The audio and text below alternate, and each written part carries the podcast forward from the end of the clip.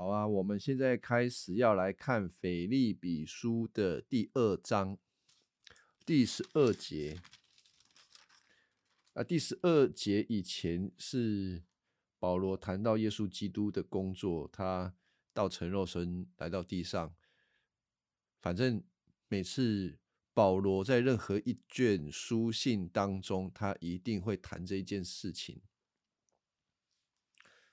他一定会跟教会谈这件事情，就是耶稣基督做了什么。他不可能不谈这件事情，然后就开始做教导的工作。因为所有教会，就是我们要教会要弟兄姐妹可以成长，都是因着基督已经建立好的恩典，然后去往上成长。如果你没有基督完成的恩典，其实就跟一般的宗教是一样的，就是你要靠你的行为来称义，靠你的行为来得救，就会变成这样子。所以保罗他一定会讲到耶稣基督做的工作。好，那第十二节我们来看二章第十二节，他说：那么亲爱的朋友们，就是指腓立比教会，亲爱的朋友们啊，我跟你们一起的时候，你们常常听从我。保罗以前在腓立比教会教导他们啊，现在我不在你们那里，你们更应该听从我。因为保罗不在，所以你们现在应该要更谨慎，所以要战战兢兢，不断努力来完成你们自己的得救。因为上帝常常在你们心里工作，使你们既愿意又能够时常行他美善的旨意。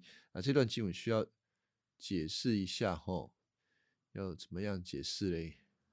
因为可能会听不懂这个。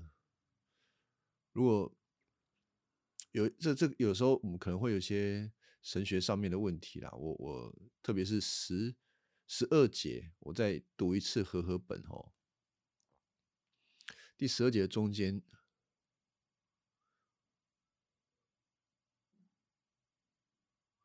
的最后面，他说：当恐惧战兢做成你们得救的功夫啊。如果你看那个新译本，他会说应当恐惧战兢地做成自己的救恩。那我刚刚读的是那个现代中文译本，说要战战兢兢不断努力地完成你们自己的得救。好，这个字面上面的意思应该够清楚啊，就是你们要战兢谨慎的做一件事情。做什么事情呢？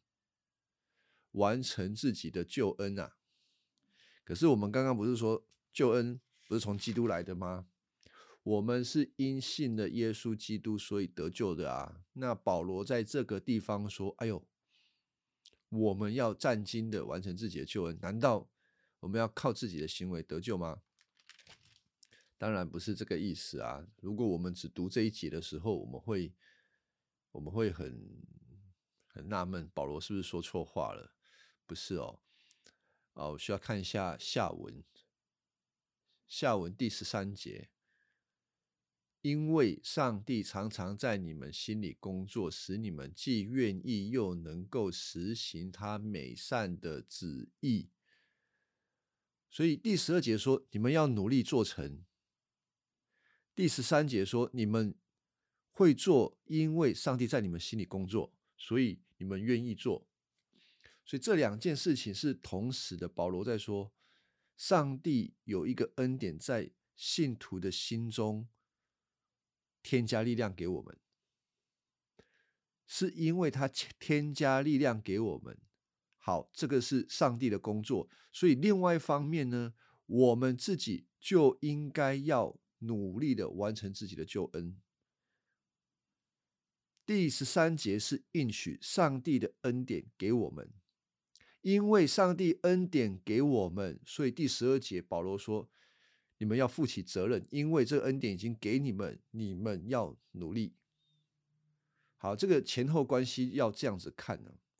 你如果看现代中文译本或者是和合本第十三节前面都会写一个因为嘛，那个因为很重要，它有那个先后次序的，就是十三节是原因，十二节是保罗要激励他们。在新约圣经里面常常有一些断句，如果你没有整合在一起看的时候，会把人带向一种律法主义，就是好像这个命令很要求基督徒要做到，其实不是啊，你要看前后的断句。通常哦，有时候保罗会这样讲啊，就是前面讲上帝的应许，后面讲人的责任。那这边是前面讲人的责任，后面讲上帝的应许，这两个东西是相辅相成，共同呃同时都会有的。所以要看前后前后句，嗯，这样子。所以这里当然也是一个例子啊，就是因为上帝在我们里面有工作，有美好的工作，所以我们要努力的完成我们的救恩。简单来说，就是上帝已经在我们心里工作了，所以我们要一样，就是认真成长，要活像基督。好，这是这个第十二跟第十三节，每个基督徒都是有责任的。好，第十四节，你们无论做什么事都不要埋怨争论，好使你们在这腐败弯曲的世代中纯洁无邪，做上帝没有缺点的儿女，要在这世人当中发光，像星星照耀天空，坚守生命的道。你们这样做，基督在来日的时候，我就有所夸口的。好，呃，这里有分三段啊，可以分三段，但是我们把重点放在前面两段。第一段是关于保罗又对腓立比教会有一些责任上面的提醒，叫他们不要埋怨，不要争论。那第二个部分就是谈到我们活在一个什么样的世界里，活在一个弯曲弯曲腐败的世界里，可是基督徒有一个非常崇高的责任，要像星星一样没有缺点的儿女，在世人当中发光，就是一个给他们一个超高的标准，这是基督徒要做的。好，这边第一个讲，呃，这个会不会太高标准呢？本来标准就是这么高的啊。我们不要看到标准，然后把它当成是一种评分的判断，呃、或者应该就是说它就它确实是一个评分的标准啊。上帝要的基督徒的标准就是像这样，这个是完全不打折扣的，要像耶稣基督一样。耶稣基督是没有缺点的上帝的儿子，他在这个地上的时候就如同明光照耀在这黑暗的世界，耶稣基督完全符合这个标准啊。那保罗又把这个标准套在基督徒身上，会不会太过分啊？不会啦，他就是要把这个标准放在基督徒的身上，基督徒才会知道自己有离这个标准有多大的距离，那不够的那个距离完全都是上帝的恩典补满的。所以当我们看到这个这么大的距离由上帝给我们补满，我们就更多的感恩。所以你看到这个距离的时候，你不要用这个距离，第一个好像要让自己很努力的去做到，啊、当然我们要做到，可是那个有一个很细微的东西，就是我们要做到，但是并不是因为做到或做不到来对自己评判，啊、没有这个东西，不要对自己评判，啊、而且千万不要以为自己做到，因为根本做不到。好，这个标准是这样子看的。那另外一个部分呢，保罗说你们不要埋怨，不要争论。哎，这个很困难呢。有人有可能不埋怨、不争论吗？人在什么时候会埋怨呢？就是你环境跟你相抵触，环境不顺着你的时候，你就会埋怨啊啊！别人没有照你的意思的时候，哎，你也会埋怨，你也会讲两句啊，完全心里就会这边好像会冒泡泡这样子，这个就是会埋怨。然后不要争论。我们都想啊，不要争论，我都跟自己讲说啊，不要争论，啊，不要跟一些神学上面的问题、小的事情争论，不要争，不要争，我都自己这样跟讲。可是有时候看到的时候，就还是会跑进去啊，就跟就会跟人家讨论这些东西。有的时候这些争论不是很必要的，然后真的好像嗯。好像针对的才有奖品这样子，然后看到别人讲错了，然后就觉得嗯嗤之以鼻这样子。保罗说哈，你不要埋怨，不要争论啊。为什么要说不要埋怨，不要争论？然后后面十五节说，在这个弯曲的世界呢，神把我们放在弯曲的世界，然后要我们不要争论。这样有道理吗？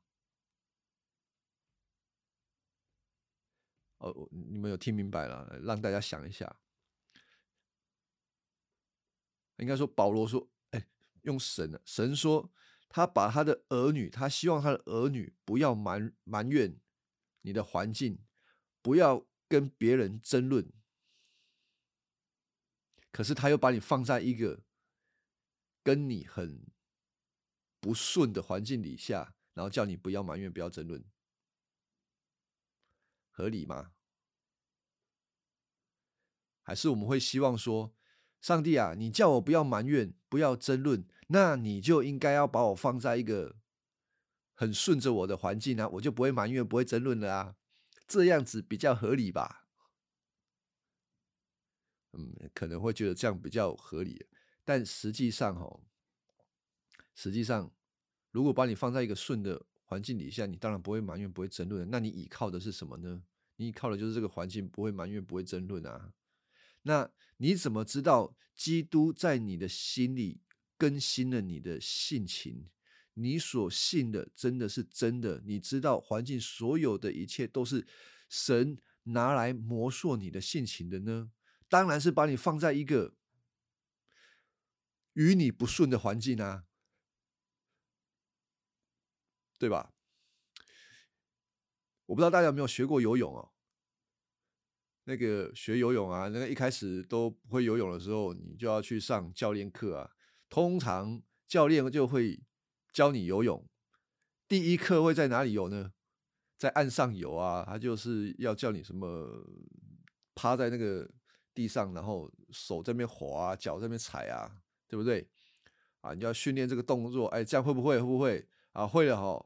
然后呢？你真的会吗？我说我会，那你下去啊，下水啊。你真的会游泳吗？你就得下水。说，哎呦，我干嘛下水？这个水这个阻力那么大，不然嘞，这样子你才叫做真正会游泳啊！不然你这边岸上滑半天也是假的啊。上帝也是这样对待他自己的儿女。你真的信我？透过环境，为了是要来磨塑你，越来越倚靠我，越来越像他的儿子耶稣基督的样子吗？你真的信吗？我信。你相信你越像基督的时候，你的生命将会变得更美好。你越以他为乐的时候，就更多的事情不会来影响你。你相信吗？我相信啊。好，那现在进到这个弯曲悖谬的世界，你来操练看看。就是这个道理，所以基督徒、哦、碰到不好环境的时候，不要埋怨啊，不要争论。其实我那个争论是跟上帝争论啊，不要埋怨，不要争论，而是在事情发生的时候祷告，求神知道你在此时此刻如何因着恩典去转化你的心。有一些功课让你学习，当你学习之后，你的心会变得更强壮，嗯，就是这样子。当然，那个 过, 过程是痛苦的啦，那个过程会揭露你内心的软弱，会让你不舒服，会让你面对你最不想面对的。这个我觉得很感动，今天中午的时候金平讲了一个见证，我觉得这个是很好的见证。我我觉得会令人感动的见证，不是说我做了什么，我我我帮助了什么事情，然后好像很厉害。当然，这也这这真的也很好。可是有的时候，如果你整个人的见证没有显露出你的软弱，好像你都很棒，那我反而会问一件事情，就是基督在哪里？没有啊，没有基督啊，没有神啊，你你自己就很棒啦、啊。但是保罗绝对不会，保罗会说最好的见证是什么？最好的见证就是我在最软弱的时候见证了耶稣基督。他自己说他的这个软弱建立在基督的能力，建立在他的软弱上。当他越软弱的时候，基督就在他身上越显大，因为他所做的事情完全不是照他自己的意思，因为照他自己的意思他做不到，他很清楚他做不到，是因着基督他能够做，他能够忍耐，他能够顺应、哦、我觉得这个是最好的，就是基督真的在我们心中运行。所以当我们知道透过这个经历转化的时候，那个才是真正的强壮。那个强壮不是说哦我很坚我很努力，没有，根本就没坚啦，根本就没有去那边哦我一定要，没有，是完全的放开来，就知道自己真的没有能力，是主，完全是主所做的。那个时候我觉得那个是再大的问题都不会影响你。当然啦、啊，那个我我说再大的问题，还是会有更大的问题啊！你就会下一次，上帝给你更大的问题，下一次再大的问题，为什么？他要让你越来越强壮。那个强壮是你更多的懂得如何依靠基督，而不是看你自己。好，那这个有没有问题？这段就是。总结的来讲，上帝把你放到游泳池里面做训练是有道理的。那游泳池就是我们这个弯曲背牛的世界。好，好，继续看第十七节。第十七节比较复杂一点，那我简单讲哦。第十七节，保罗说：“即使我必须以自己的血作为奠祭，交在你们用信心献。”给上帝的祭品上，我也喜乐，而且要跟你们大家分享我的喜乐。同样，你们要喜乐，也让我分享你们的喜乐。呃，从第十六节，应该说从十六节，保罗讲了一个很高很高的标准嘛。那标准谁能够做到嘞？因为刚听的时候，哦，没有人做到，谁能够做成像天上的星星这样闪耀，然后照亮在这个世界呢？除了耶稣基督，我们啊，不过就是啊玻璃珠子而已啊。但是保罗在下面，他就透过三个例子、三个人物来讲论、来肯定基督徒的善行是能够被肯定的，而不是消极的，是积极的。好，第一个他先谈到他自己，第二个谈到提摩太，第三个谈到以巴弗提。我们从保罗开始，就是刚刚读的第十七节。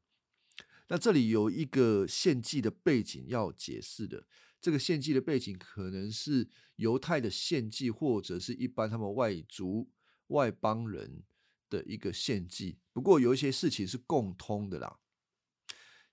献祭就是要把人的礼物献给神，这个礼物一定是人认为好的东西，献给神，希望神可以悦纳，他可以接受。当他接受的时候，就好像人跟神有好的关系。好，那人要怎么样把祭物献给神呢？就是把这个祭物，它可能是牛，可能是羊，然后放在那个祭坛上面。祭坛啊，就像是一个火炉一样，很大的火炉，把你的牛羊放在那个祭坛上面烧掉，啊，这个叫做献祭。那这个献祭烧掉的最后面有一个动作叫做奠奠祭，那个奠祭就像拿一杯酒浇在那个祭物上面，啊，有的是旧约是浇在那个祭坛的角，但是这边呢是浇在祭物上面，浇上去。啊，你知道那个行楼就修的啊，会怎样？欠 A 嘛，其他的没有啊。啊，我们那个民间拜拜的时候也会啊，我们那个拜拜不是那个有茶水，三杯茶水，最后倒到哪里？倒到那个烧香的那个灰炉来对啊，啊，倒了一道气啊，这样子，其他的没有啊。好，大家有这个概念你就知道，有这个概念，你放到保罗这边讲的，他在说。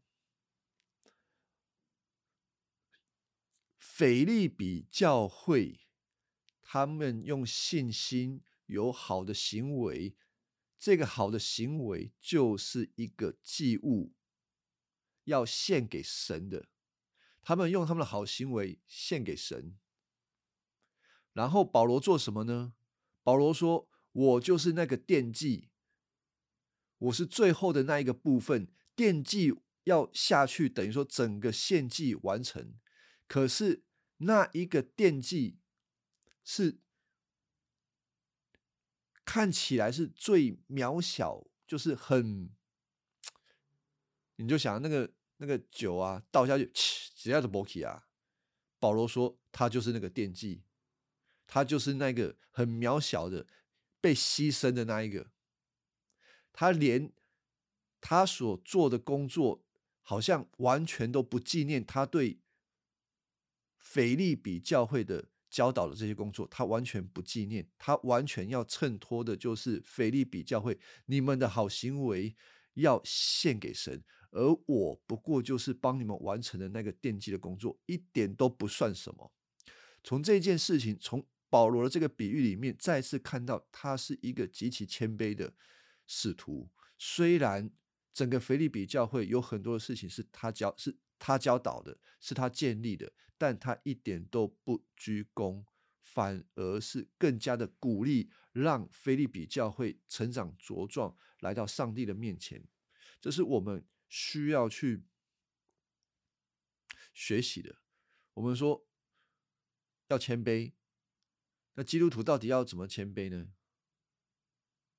基督徒要怎么谦卑？看别人比自己强，衬托别人的亮光，然后你就不要管你自己。这个二章就就是这样说啊，二章二章三节，不要自私自利，不要贪图虚名，要彼此谦让，看别人比自己高明。第四节，不要顾自己的，不要顾自己，也要顾别人的益处。保罗就以身作则。那这个见地见。奠祭，保罗说他自己是做这个奠祭的，当然也意味着他可能要牺牲啊，因为他关在这个监狱里面嘛，他到底是生是死不知道啊，很有可能死了，死了就算了。如果保罗死了，可以衬托出腓立比教会的好行为，保罗说：“我心满意足了，我真的心满意足，无所谓。”哦，这个很感人，怎么会有这种人？好，我们继续看下去啊。呃，第十九节开始谈到了这个提摩太啊，我来读哈、哦。第十九节，我仰赖主耶稣，希望不久能够差提摩太到你们那里去，使我能听到你们的消息而获得安慰。哦、他希望提摩太可以去那边获得一些腓立比教会的消息。第二十节，他是唯一跟我同心并且真心关心你们的人。好，这里谈到提摩太的特征，跟保罗同心，别人只为自己图谋，不关心基督的事，但提摩太的为人你们很清楚，他跟我的关系就像儿子和父亲、啊、他把儿子讲在前面，把自己讲在后面。这个提摩太是保罗的儿子，在信仰当中的儿子，保罗是、啊、提摩太是保罗生出来的，就是这个生出来就是一种象征啊，他的信仰是保罗教导给他，传递给他的。他们的关系就像父跟子一样，然后呢，为着福音一起劳苦工作。这里就可以讨论一下保罗跟提摩太的同工关系。他想讲到同心，讲到一同劳苦，并不是说保罗并不是说因为我是父，我是他是子，所以我就是故意抄他改抄他改改给我这样子，或者是要求提摩太凡事都要听他的。当然在教导的事情上，提摩太得顺从保罗的命令，但是在工作上面，保罗用一个非常谦卑的态度说，我们是同心的，我们是一起工作的，没有比较大，也没有没有谁比较大，没有谁比较小，大家是一样，都是上帝的仆人。好，这个是一个很好三位一体神的一个对应的、啊、三位一体的神，父子圣灵，谁比较大呢？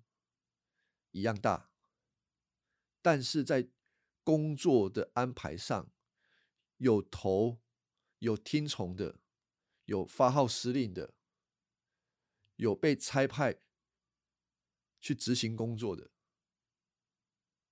三位一体的神有这样子，圣父他预定，他他设计工作计划，然后圣子去完成，圣灵去施行。所以三位一体的神是同工，嗯，彼此同工，但是没有谁比较大，没有谁比较小，但是按照职分，只要听父的，圣灵受圣父圣子差遣啊，有这样子的关系。所以在教会的同工上面有类似的关系啊，像教会的这个牧师领袖，他们在职务上是发号施令的，那其他的同工呢，听从并且帮助他们的牧师来建造教会。但牧师或者是领袖，他们发号施令是因为他们比较大吗？没有，跟这个谁位置高低是无关的，职分不同，但是在神的价值里面都是一样的，每一个人都有他们各自要分担的责任，是这样子。所以这是一个三位一体神的应用在不同的地方。当然还有一个我们比较熟悉的应用，就是在家庭啊，所以但是我们今天不谈家庭了。二十五节啊，没有到二十五节，好，二十三节，我希望当我一直到我事情有什么结局，就是保罗到底会会死还是放出来、哦、他就可以差提摩太到腓立比教会去看他们啊。这个保罗很就是很肯定提摩太啦，就是这样子。二十五节啊，我想你们应该送我们的弟兄以巴弗提回到你们那里去，就是以巴要送以巴弗提，你们派他来帮助我，跟我一起工作，一起作战。他很想念你们各位，并且知道了你们听到他生病的消息，非常难过。这个以巴弗提啊，是腓立比教会的人，然后送钱到这个保罗那边，结果啊，到了保罗那边就生大病，病到快要死掉了。结果腓立比教会的人知道他们同工什么病成这样，也很紧张，大家都很紧张。那保罗反而很肯定他，他说：“哦，呃，二十七节他真的害过病，几乎要死了。可是上帝怜悯我，不但怜悯啊，上帝怜悯他，不但怜悯他，也怜悯我，使我没有遭受更大的忧伤。什么叫做更大的忧伤呢？就是真的病到死掉这样子啊，就更大的忧伤。所以我想要尽速的送他回去，使你们高兴与他团聚，消除我的忧伤。好，然后要他们能够尊重以巴弗提这个人。那这边顺带一提的是，保罗面对这一个同工，他生病，病到快死，他没有为他求医治。其实圣经里面根本没有，就是说我们的救赎可以帮助我们身体得医治这件事。哎，讲白了就是这样子。哎，那现在的教会常常求医治在身体上面，不是说不可以啊，只是有的时候我们会把这个事情当作是一种，好像有点过度聚焦在这个事情上啊、哦。包括那个雅各书也有一段经文说，哎、啊，如果有人生病，你要去他们家里面医治，找长老去他们家给他祷告医治啊，因为他生病嘛。那个不是在讲那个那个人生病啊。那个经文如果你们有印象的话，那个经文是在说他犯罪了啊，故意用一种比较隐晦的说法去讲他。那保罗，我们看这段经文，我们看到保罗他没有为他的这个同工求医治，但不代表好像上帝不与他同在。保罗就说上帝怜悯他，也怜悯我们。保罗把整个环境都视为上帝的工作，是上帝工作的一部分，所以保罗是很顺服。好好，第二章到这边有没有什么问题、啊、好，我们来看第三章哦。啊，第三章就比较多的神学讨论哦。好，我来读哈，第三章第一节。啊，弟兄姐妹们，我还有话要说，你们在主里有喜乐，向你们重复我从前说过的话，对我没有麻烦，对你们却有益处。啊，又叫他们要喜乐啦。叫哥呃叫叫腓立比教会喜乐，那喜乐困难的这个因素是什么呢？什么东西造成我们不喜乐？还有什么因素因素可以帮助基督徒喜乐呢？有没有想法？什么什么东西造成我们不喜乐？很简单啊，就是环境不顺就不喜乐啊，这个太简单了。那什么因素可以帮助我们喜乐呢？啊，就更简单啊，凡事顺着自己，我们就喜乐了啊。而问了等于白问哦，反正任何事情就是通通不要有阻拦，我们就喜乐了。可是保罗没有啊，前面已经讲，我们是被放到这个弯曲的世代里面，放到这个游泳池里面，你就是一定有阻力，你反正你做什么事情都会有阻力的。那你你你如果不不去面对，不承认这一件事情，喜乐跟你无缘啊。因为你要认定说，我的喜乐就是我要活在地上，然后哇，我手脚活得很好，可是我们就是活在这个世界，如同活在游泳池里面，凡事都会受阻的。那这样子如何喜乐嘞？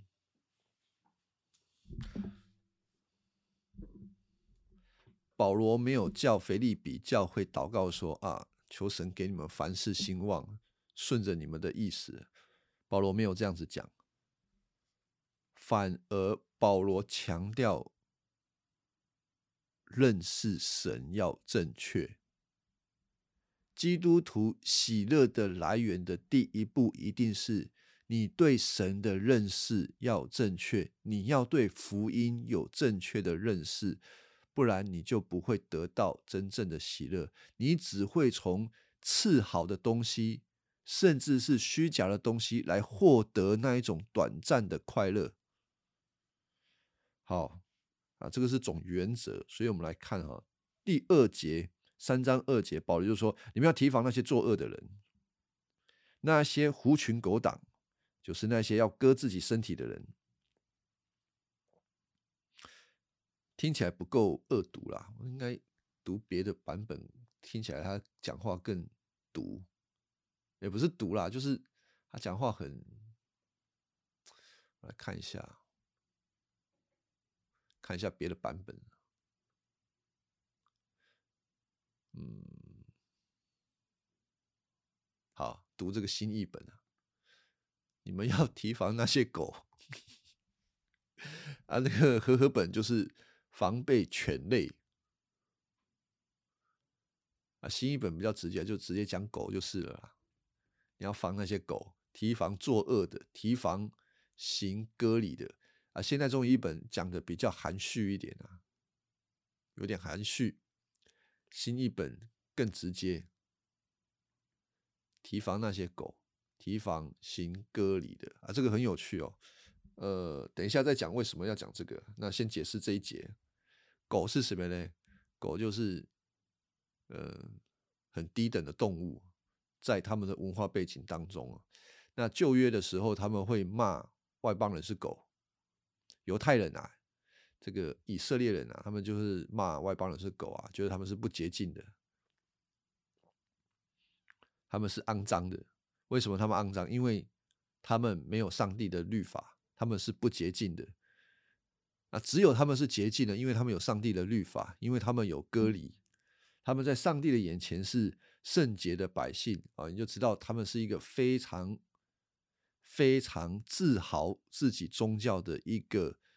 一个一个一个民族，好，是这样子，所以他们就会说那些不认识神的、没有信、没有受割礼的是狗啊。为什么要说没有受割礼的是狗？哦，因为这个割礼，割礼就是男性要割除他的那个包皮，这个就就是割礼啊。这个割礼是在他们祖先亚伯拉罕的时候就开始有的，是。上帝要求亚伯拉罕做的，透过这个割礼成为一个身体上面的外在的记号，透过这个记号显明你这个人是属上帝的，不是属你自己的。而割除那个包皮也是在讲说把那个脏的东西割掉，你现在是洁净的啊，背后有这个含义，是这样子。那他们是洁净的啊，透过割礼，他们说哦，他们是洁净的啊。那那些外邦人不认识神的人，他们没有割礼，自然而然他们是脏的，所以他们就是用一种轻视的眼光去看那些外邦人啊。好，可是啊，我们现在这段经文哦，他说谁是狗啊？嗯，哎，看一下三章二节，谁是狗？坚持要割自己身体的人是狗啊。他不是，他现在反过来了，他不是在说没有受割礼的人是狗，他在说坚持要行割礼的人是狗。安奈安内，奇怪，怎么跟旧约或者是旧约的这些认定是反过来的呢？因为齁，因为真正的割礼不是肉体上面的割礼。第三节，其实接受割礼的不是他们，是我们，因为我们借着上帝的灵来敬拜，我们所夸耀的是耶稣基督，我们不依靠任何表面的礼仪。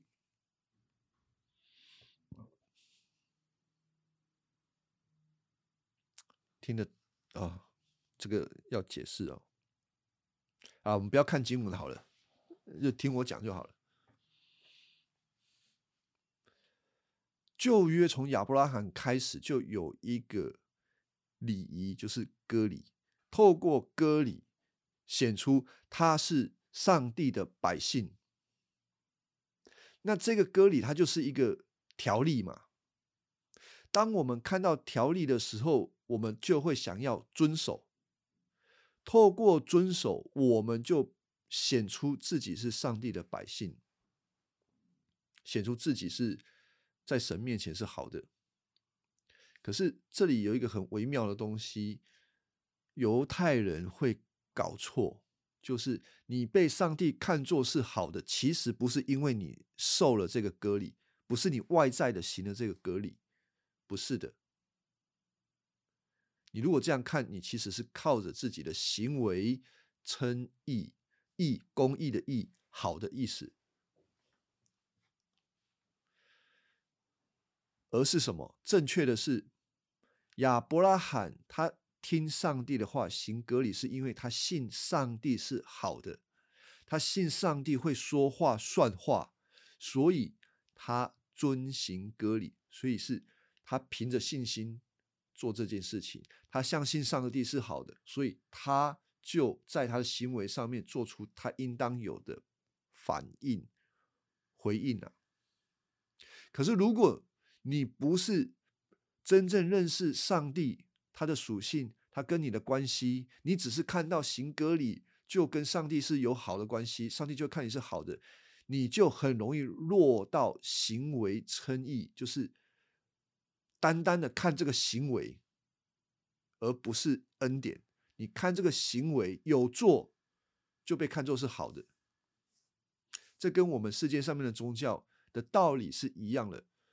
世界上面宗教道理都是告诉你，你做好事你会变成好人，你就证明你是一个好人。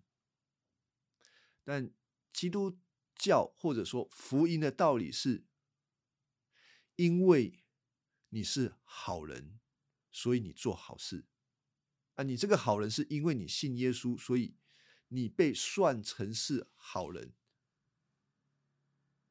我们最近的这个题目常常在讲，你要如何变成一个慷慨的人呢？如果在宗教当中都会说，那你就尽量做慷慨的事情，你就是一个慷慨的人啊。但福音会告诉你，你没有办法真正成为一个慷慨的人，透过你的慷慨行动，除非你的心真的慷慨了，开放了，你的行动才会是自然而然的。那你的心如何变得慷慨呢？除非你碰到了慷慨的神，他用慷慨来对待你，也就是需要神给你恩典啊，他真的对你好，你才会心里受感动哦，我开始愿意学习这件事情。好，所以回到那个犹太人这个背景啊，他们会把割礼当作是一个条例，就是做到了你就算是什么，你做到了你就是上帝的百姓啊。所以他们如何跟神友好呢？除了信耶稣之外，哦，他们就会要求你要再多行一个割礼，就是你要割礼啊才算啊。他们就把这个条例当作是一个必要的条件，而不是凭信心。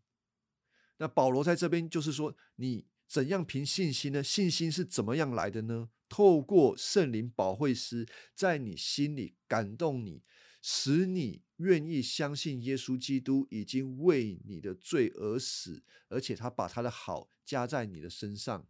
这一个工作，圣灵在我们心里的工作，就是一个真正的割礼，不是割在男性的身上，而是割在人的内心，把罪恶的东西割除，是心理的，而不是身体上面的。这是一个真割礼，所以保罗才会说，我们才是真正受割礼的，不是他们。如果那一些人坚持说一定要受肉体上面的割礼才是称义的，保罗肯定说，那你们就是拒绝耶稣基督为人所行的真割礼，所以你们就是不洁净的，当然被算作是狗。可以理解吗？就是你如果看在外在的行为啊，你抓住这个，而没有看到耶稣基督给你的恩典，你就是不洁净的。上帝看你就是不洁净的，你就是个罪人。那保罗就很严厉说，你就是狗。那这个狗呢，不包括了犹太人，也包括了非犹太人，而不再拘泥于他们所认为的外邦人、非犹太人这一块。保罗强调的是，即便是犹太人，你不认识耶稣基督的，你还是不洁净。当然这边就是骂得很凶，就说什么是狗。呃，顺带一提啊，这个不要不要看非基督徒这样子骂骂人，不要这样应用哦，不可以这样应用。这个应该不会有人这样子啊，不然你可能人家都不理你了，你可能会被被打吧。好，所以这一段应该没有什么问题啊。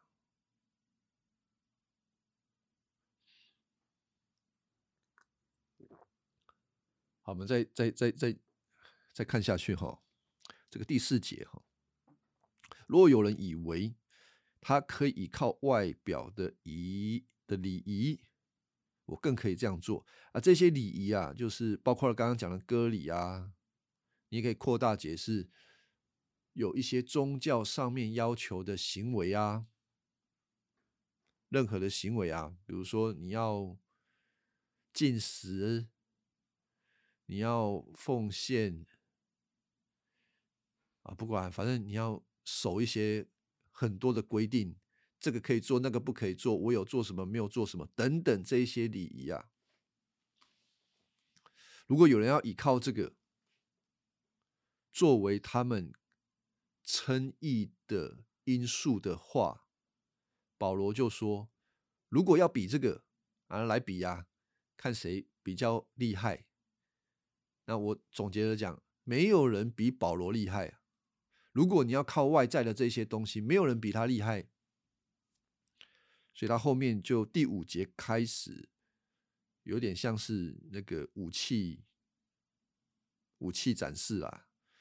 我来读第五节哈，我出生第八天就受割礼，我生来就是以色列人，属于便雅悯族，血统是纯粹的希伯来人。啊，就遵守犹太教的规典规条来说，我是属法利赛派；就热心来说，我曾逼迫教会。所以如果遵守摩西律法就算是义的话，我并没有什么可指责的地方。好，先谈到第六节就好了，就是我们要比的话，所有宗教上面的规条我绝对不输给任何一个人。第八天就受割礼，就是按照他们的规定，你说你们要一定要割嘛，啊，我也有割啊，我也有割啊，你们不用拿来夸奖自己说你们割了就很了不起，我也有割。第第八天就受割礼，那个是上帝特别特别规定的日子。那这个日子很有趣啊，我在想要不要花一点时间讲这个这个日子。反正那个医学后来证实，就是小孩子的那个血小板的指数啊，出生的时候会很高，然后过几天降低，到第八天呢突然升高啊。为什么会这样子呢？医学当然不会给你解释说因为为了方便人要第八天行隔离所以造成的，但是我们知道上帝就是要人第八天要犹太人第八天受割礼这样子啊。但第八天受割礼这件事情，在新约之后，耶稣基督死跟复活，重新的更新。第八天就是七天的结束后的第一天，是一个新的开始，旧的要过去，新的要来到，所以第八天割礼就有这样子的一个新，有有一个这样子的意思。好，好，这个简单讲啊，所以第八天就受割礼啦。我生来就是以色列人，我意思就是我不是非以色列人，我不是奴隶被买进来的，我是原汁原味的以色列人，我是便雅悯支族的。那便雅悯是这个呃，在过去历史当中，南北两国原本以色列是一个完整的国家，后来被切成北国跟南国，南国就分犹大跟便雅悯。便雅悯这个支派算是南国里面很在宗教信仰上面很坚实的一个支派，所以保罗说我是便雅悯支派的，就是他对整个民族对便雅悯支派的宗教上面是很自豪的。好，我是血统纯粹的希伯来人，就是我阿祖阿祖阿祖那个阿祖就是亚伯拉罕啊，这个是从亚伯拉罕来的啦。我想有时候那个弟兄姐妹对几个名词会有搞搞不太懂，就是我们有时候会讲犹太人，对不对？有的时候讲以色列人，有的时候讲希伯来人啊，到底有什么差啊？都是都是同一群人啊，没有变，都是同一群人。但是跟随着历史的演变，这个称呼有就有点不一样。我用历史来分割好了，用历史来分割，最早期旧约最早期，他们我们都称他为希伯来人。然后在他们建国之后，就是大卫他们建国之后成为一个国家，我们称之他为以色列人。到他们亡国破呃被掳之后，都被称为以色列人。然后王国被掳之后的时期，就是到他们再次回到以色列那边建国，一直到他们被罗马帝国统治殖民这个时间点，我们称之他们为犹太人。还有另外一个分法，从民族来讲他们是希伯来人，从政治来讲他们是以色列人，然后从地区来讲他们是犹太人。犹太因为那个时候所代表的地方就是犹大，他们住在犹大这个地方，后来久而久之就称犹大这边的以色列人为犹太人啊，就是这样，基本上都是同一群人啊。然后如果你们听我这个查经或者在讲到，有时候哎，怎么会一下讲以色列人，一下讲犹太人，一下讲希伯来人呢？有时候讲到不会说那么细啊，说哎，为什么我现在讲他们是犹太人，有时候讲以色列人？其实我如果现在直接跟你们解释，就是我如果想到旧约那个时间点，我称他们就会直接讲以色列人。我在讲旧约的时候，我就说他们是以色列，我不会在旧约的经文说他们是犹太人。那如果我们讲新约的时候，比较多的情况就会说到他们是犹太人。但如果你要提及一些旧约的一些事情的时候，还是会讲他们是以色列人。啊，反正就是都是同一群人啊，那分不清楚也没关系，都是同一群人。好，再回来哈、哦。他说他是纯粹的这个希伯来人，遵守犹太教规定，这一点说他是法利赛派。或者是和本说的就是法利赛人啊，这个我们就很熟悉了。在新约的时候，他们宗教就是他们的犹太教要重新的崛起，有一群人认为他们是整个犹太民族当中更出类拔萃、更被上帝分别出来，从一群里面、一群人里面分别分出来，就称之为法利赛，特别好的、分别为圣的那一群人。那那一群人的特质是什么？遵守上帝的律法，所以他们的律法规条会非常的繁复，他们透过遵行律法显出他们真的是一群法利赛人。那保罗就说啊，我也是法利赛人啊，你要跟我讲遵守律法，我不会输给你啊。所以这整段都是保罗的武力展示啊，你要比外在的东西，你们比得过我吗？啊，比不过啊。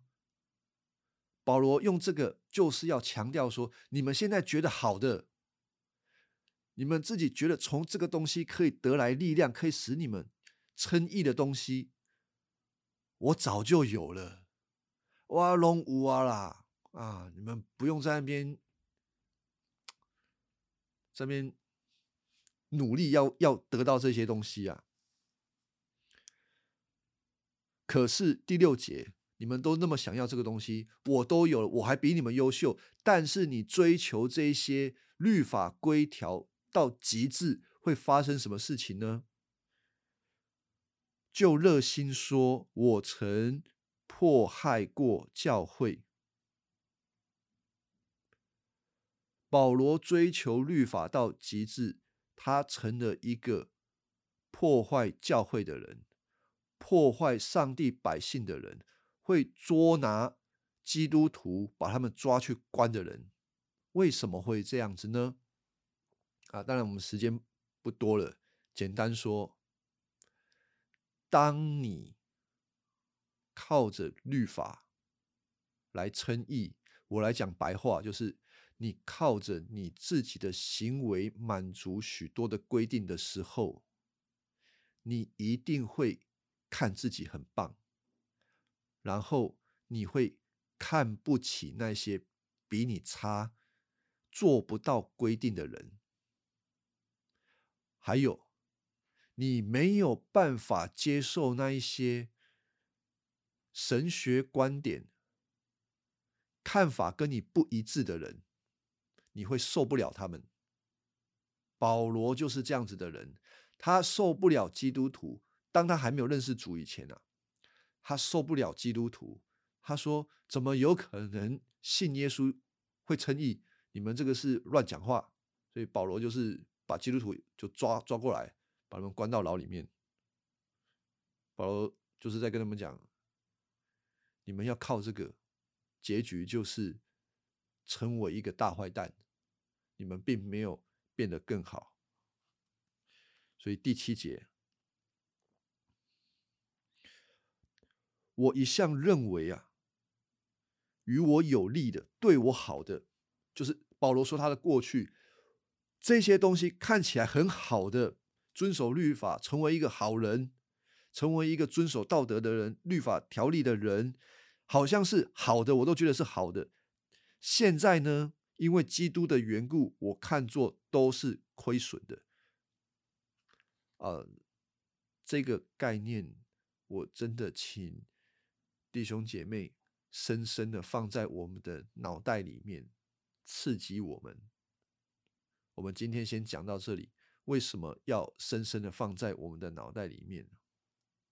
因为我们人认为好的事情，可能在上帝的眼里一点都不好，不但不好，反而会让我们成为一个自我感觉良好的人，远离耶稣基督的救恩。所以给大家一些功课啊，就想想，哎，你会在什么样的事情上面觉得自己很棒呢？做哪些事情觉得很棒呢？可是你想想，你会发现，哎，其实我做很多事情都会觉得自己很棒啊，难道我们就不要做了吗？也不是，也不是这个意思。比如说啊，我在家里拖地好了，我拖了地，我就觉得哦，我真的是一个很勤劳的人，很爱家庭干净的人。啊，我就觉得哇，好满足哦，我就很有资格啊，到羽族面前说啊，你看我这个做家事实在做的太棒了。但与此同时呢，啊，我真的是这样子的人吗？不是啊，可是我会以这个成为我的价值来源，然后会以这个为乐，我就会离开原本耶稣基督在我身上做的工作，以此为乐，以基督为乐啊，这个有什么不好嘞？大家需要花一些时间想啊。我只是提出其中一个很小的，有的时候我们会以什么为乐呢？以你工作为乐，以你在公司里面的职位为乐，你帮助人为乐啊，什么事情统统都可以。那为什么保罗说这个东西会有副作用？这个我们要去想，这个东西会有副作用，但你你看清楚它的副作用之后，你有了基督，你还是得去做，不是说不要做，你还是会做，只是那个副作用被拿掉了，你可以用一颗真正对的心去做这些事情，而不会自我感觉良好。这个我们下个礼拜再花更多的时间来谈这个，好吗？还有没有什么问题？